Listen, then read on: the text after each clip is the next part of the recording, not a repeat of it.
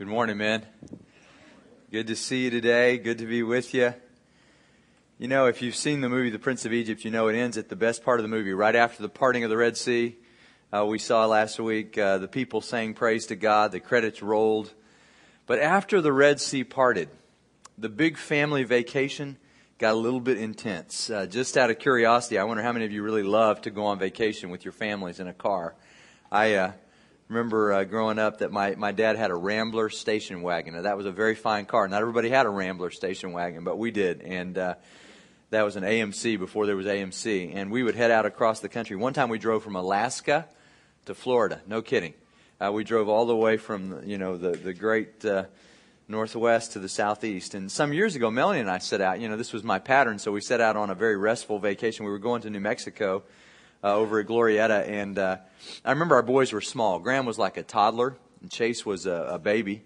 And uh, unfortunately, Melanie had set out uh, the groceries, uh, the snacks for the trip the night before, and we were going to make s'mores over there over the, the campfire. Graham ate a whole bag of, of marshmallows the night before we left. This is our toddler, and uh, for mile after mile going across the desert of West Texas, he shrieked and moaned. He had um, some constipation issues. And uh, every once in a while, Melanie and I would look at each other and say, Are we having fun yet? I mean, is this what fun is? We just needed to know. I think even worse was when we decided to take a couple cars out of town when uh, Hurricane Rita was coming in. And uh, we spent about 10 hours getting to Brenham. You know how, how long it takes to get to Brenham? It took us 10 hours. And uh, we get to Brenham. We're almost out of gas. There's a little town outside of Brenham called Industry. Anybody know? It's not industry, it's industry.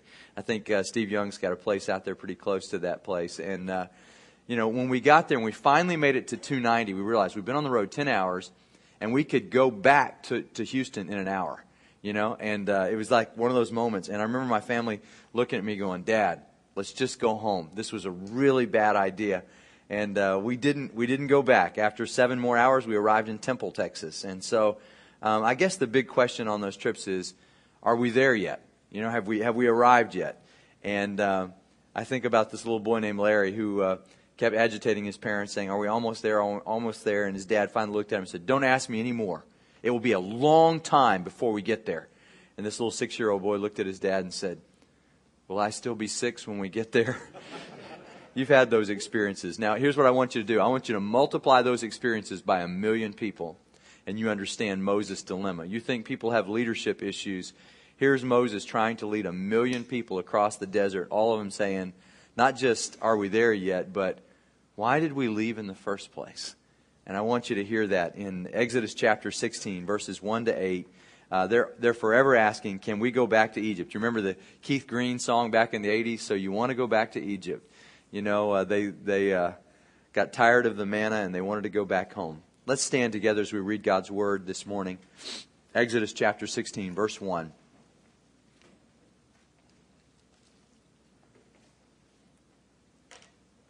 it says the whole Israelite community set out from Elim and came to the desert of Sin, which is between Elim and Sinai, on the 15th day of the second month after they had come out of Egypt.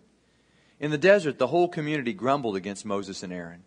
The Israelites said to them, If only we had died by the Lord's hand in Egypt. There we sat around pots of meat and ate all the food we wanted. But you brought us out into this desert to starve this entire assembly to death. Then the Lord said to Moses, I will rain down bread from heaven for you. The people are to go out each day and gather enough for that day. In this way, I will test them and see whether they will follow my instructions. And on the sixth day, they are to prepare what they bring in, and that is to be twice as much as they gather on the other days.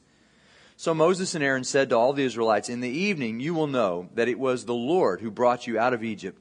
And in the morning you will see the glory of the Lord, because he has heard your grumbling against him. Who are we that you should grumble against us? Moses also said, You will know that it was the Lord when he gives you meat to eat in the evening and all the bread you want in the morning, because he has heard your grumbling against him. Who are we? You are not grumbling against us, but against the Lord. You may be seated. If you lead an organization, you know what it's like. These people, if they weren't uh, moaning, they were groaning. If they weren't mumbling, they were grumbling. A month and a half had passed, 45 days if you read it. And on this 45 day journey, after God delivered Israel from Egypt, led them into the desert, they failed to trust Him for the most minute details of their lives, for food and water. Now, that's no small problem in the desert, I understand. But just remember, this is the God who has already parted the Red Sea for them. And if you think about it, a God who can part the Red Sea and cause his people to walk across on dry ground is well able to provide for the minute needs of food and water. But the Israelites move very quickly from worship to worry. They are in absolute despair. They are wringing their hands and they are wearing Moses out. And it's been well said that it took God only a year to get his people out of Egypt, but it took 40 years to get Egypt out of his people. How does God get sin and groaning and mumbling out of the lives of his people today? I guess it depends on where Egypt is on your map. We sometimes suffer from destination disease. We think, you know, if I were only in that place or that situation, or if I only still worked for that company, or if I were only still in that relationship, then everything would be great. And we, we tend to idealize the past. But if we could only get back to where we used to live, everything would be great, we think. But if, if Egypt for Israel metaphorically represents the past sins to which we wish to return, I wonder where is Egypt for you? Where is that place where you were outside the will of God that you say, oh, if only I were back there? There's always a temptation for those who have placed their trust in Christ to remember with fondness the days before Christ. Um, how do we overcome the desire to go back to Egypt? It's amazing that after all God has done for us in saving us from our sins and filling us with His Spirit and empowering us to do His work, that sometimes it's the little bitty details that make us worry. And we sort of fixate on those and we forget to focus on God, who is bigger still. Our lives are far better than they ever were before we came to know Christ. So, how do we get over Egypt? Well, first, we have to repent and turn away from the pleasures and problems of the past you see that in verses 1 to 3. And, you know, Israel really had a problem with this. In fact, if you remember back in chapter 14, um, verses 10 to 12, um, they say, before they cross the Red Sea, we wish we had stayed in Egypt. This becomes a familiar refrain. So in 16, chapter, chapter 16, verse 3, when they're hungry, they say, if only we had died by the Lord's hand in Egypt, then we wouldn't have starved to death in the desert. Chapter 17, I didn't read it to you, but uh, they get thirsty. The first they're hungry, then they're thirsty. Why did you bring us out of Egypt so that we could die of thirst with our children? In Numbers chapter 14, they're standing on the very brink of the promised land that God has offered to them, and they say, we think we would rather go back to Egypt.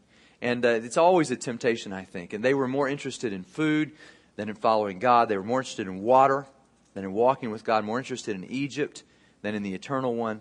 They had a long but somewhat faulty memory of the benefits of life there and a short memory of their bondage there. You hear what they're saying is, we would rather have the food we had and be slaves than to be free and be hungry. In Exodus chapter 16, they speak of the pots of meat which they had back in Egypt. And I, I think they probably idealized that. Uh, in, in Numbers 11.5, they said, We remember the fish we ate in Egypt at no cost. Also the cucumbers, melons, leeks, onions, and garlic. It's amazing how trivial their reasoning was. Once you check into the Lord's restaurant, you can't order from the world's menu anymore. It'd be like going to Taste of Texas and asking for a Big Mac. They don't serve them there. When Satan tempted uh, Jesus to turn stones into bread, Jesus said in Matthew 4 4, Man does not live by bread alone, but by every word that comes from the mouth of God. And Jesus was able to sustain himself in that time of need by recognizing his uh, heavenly Father's greater provision. But Philippians chapter 3 verse 18 says, some people's God is their belly. That is their immediate desires. If, if I can just have my immediate desires met, then, um, and the problem with filling up on uh, the things that the world offers is that ultimately uh, they may temporarily satisfy, but they don't really fulfill our needs. Greg Laurie tells about a man who was upset over the high co- cost of oats uh, that he fed to his mule. So gradually he began to substitute a little bit of sawdust in the animal's diet. The, the, the mule didn't know any different, and everything seemed to be going along fine until the day the mule keeled over because the mule was satisfied with the sawdust. He had a full stomach. He had received no nourishment, though, and he died. What if we filled up on the food of the world and starved to death spiritually? There's a great danger in that. James talks about it. He says, You adulterous people, don't you know that friendship with the world is hatred toward God? Um, in 1 John chapter 2, it says, Do not love the, the world or anything in the world. If anyone loves the world, the love of the Father is not in him. For everything in the world, the cravings of sinful man, that's the lust of the flesh, if you have the King James Version, the lust of the eyes, the boasting of what we have and do, does not come from the Father, but from the world. And so my point is, there's some things when you follow Christ that you have to repent of in order to go forward. If you're constantly idealizing the past, that's a dangerous thing. A wise old Jewish rabbi was asked by his students, Rabbi, what is the best day to repent? And the rabbi said, Always repent on the last day of your life. And several of the students said, But Rabbi, we can never be sure which day will be our last day. And the rabbi said, Well, then you need to do it today. And I can think of no better time than today for us to turn away from those things which would distract us. In fact, you know, I think about um, those men of God, a friend of mine who's a pastor here in town, who fasts one lunch a week so that he can pray for his kids. And so, in a very tangible way, he's putting aside physical food so that he can focus on the spiritual needs of his family. And I was wondering what it would be like if you and I made a similar commitment to that. Maybe for us, it's giving up a, an hour of TV on an evening so that we can pray. But just turning away, that's what repentance is. It's changing your mind, it's changing your direction. And uh, we are careful to make sure that we watch all our favorite shows. We're careful to eat all our food. We don't miss a meal. And as a consequence, we're always full physically. We're always sort of uh, got everything we need physically. But I wonder if sometimes we don't compromise the spiritual for the sake of the physical. The temporal does not replace the eternal. The second thing I'd say to you is that we have to remember what God has done for us. In verses 6 to 8, Moses reminds them, he says, God has brought you out of Egypt. He parted the Red Sea. God has taken care of your needs. Dietrich Bonhoeffer said, Satan does not fill us with hatred for God, but rather with forgetfulness of God.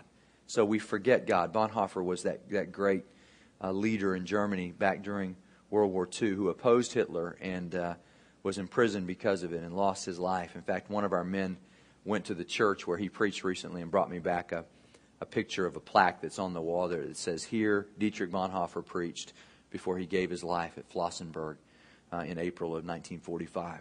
And Bonhoeffer had a lot of wisdom. Satan doesn't fill us with hatred of God, but with forgetfulness of God. And, you know, they had a very short memory in remembering what God had done for them. We all struggle with that sometimes, um, you know, forgetting things that are important. One old farmer was sitting on the porch with his friend reflecting on the merits of the favorite family dog. And says, best dog I've ever had. And uh, the friend said, yeah, what's his name? And the farmer pondered for a moment. He said, well, what's that, what's that long stemmed flower with the petals and the thorns? And the man said, a rose? And he said, yeah, that's it. Hey, Rose, what do we call this old dog? You know, he didn't remember his wife's name, much less the dog's name. And who could forget the name of their spouse? But Israel forgot the nature of the God who had cared for them. The third thing I'd say to you this morning is that we rely on God and trust Him to provide for all of our needs. There's a delight in loving God more than His created world and trusting Him to provide for all of our needs. So, as believers in Christ, we can't go back to our pre Christian days, nor would we want to if we could. It's why Jesus said, Seek first the kingdom of God and His righteousness, and all these things will be added to you. And so if we seek Him first, God provides for our spiritual needs. So in Numbers chapter 14, verse 23, when they refused to receive God's gracious gift, God said, okay, if you want to go back to Egypt, you, you can't go back to Egypt, but you can't go into the promised land either. And uh, it took, again, 40 years for God to get Egypt out of his people. This process is called sanctification, where God is constantly conforming us to the image of his Son. And uh, it means moving forward with Christ. It's why Jesus said, if you're going to follow me, you can't look back. You can't turn back and go the way you used to go. The Australian coat of arms pictures two creatures, the emu and the kangaroo. And the Australians will tell you we picked those two animals because neither one of them is physically able to go backwards. Uh, the emu, because it has these three toes in the front, if it tries to go backwards, will actually fall.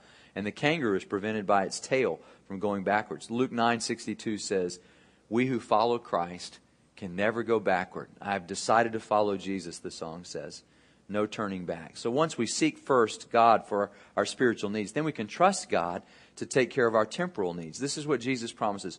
All these things will be added to you. And if you just read the story in Exodus, what you see is God gives them bread. And when bread's not enough, He provides meat for them. And when they're thirsty, He provides water. I mean, He brings it out of a rock. God created the world. He is well able to provide for our needs. And some of our trouble, men, is that we, we sometimes say, well, I just don't, I just don't like th- this particular job, or I don't like this income, or I don't like this relationship. And we sort of uh, mumble and grumble about that. And really, we're not griping about the company. We're not griping about the business climate.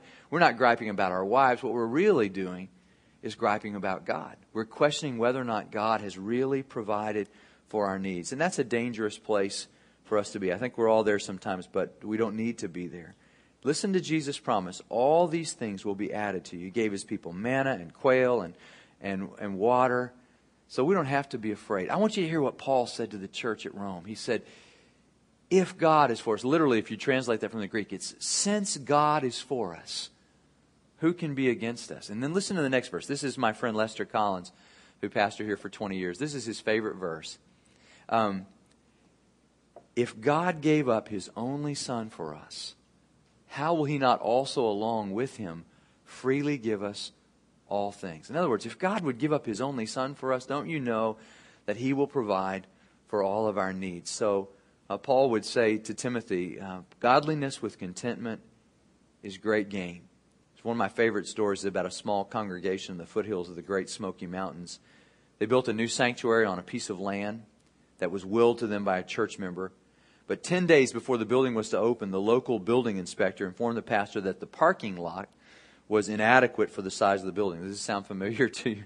Uh, we're parking up here so that we can worship down there. And uh, until the church doubled the size of the parking lot, they said, You will not be able to use the new sanctuary. Unfortunately, the church, with its undersized parking lot, had used every inch of land except for a mountain against which uh, the building had been built. And in order to, to build more parking spaces, they'd have to move the mountain out of their backyard. Undaunted, the pastor announced the next morning that he would meet that evening with all members who had mountain moving faith. They would hold a prayer session asking God to remove the mountain from the backyard to somehow provide enough money to have it paved and painted before the scheduled opening dedication service the following week. At the appointed time, fully 24 of the congregation's 300 members showed up to pray for the mountain to be moved. They prayed for three hours, and at 10 o'clock, the pastor said, Amen. And uh, he said, We will open next Sunday as scheduled. God has never failed us, and He will not let us down now. And the next morning, as he was working in his study, there came a loud knock at the door. And he said, Come in. And uh, construction foreman walked in the door and said, Listen, I work for a construction company over in the other county. We're building a, a huge shopping mall, and we need some fill dirt. And what I wanted to ask you is Is there any way that you'd be willing to sell us a chunk of that mountain behind the church? And if you'll sell us a chunk of that mountain, um, then we will pave the area that we take the mountain from and uh, at no cost to you. And uh, we, we need to do it soon because we can't do anything else on the, on the mall until we get the dirt uh, to, to allow it to, to settle in properly. And the, the little church was dedicated the next Sunday as originally planned. And that Sunday, there were far more members with mountain moving faith than there had been the previous week. So we turn from our past. We trust God for the future and He provides. Believe me, men, when I say you don't ever want to go back to Egypt. I'm not talking about the geographical location. That's a great country in its own right. But we don't want to go back to the past. We want to walk into the future, trusting God to provide every day in every way. Let's pray together. Father, thank you for this good day. Thank you for these men. Thank you, God, that you are with us. And if you are with us, and if you are for us, it doesn't matter who's against us. And since you didn't spare your own son, but freely gave him up for us all, how will you not also, along with him, freely give us all things? Teach us to trust, we pray. In Jesus' name, amen. Have a good day.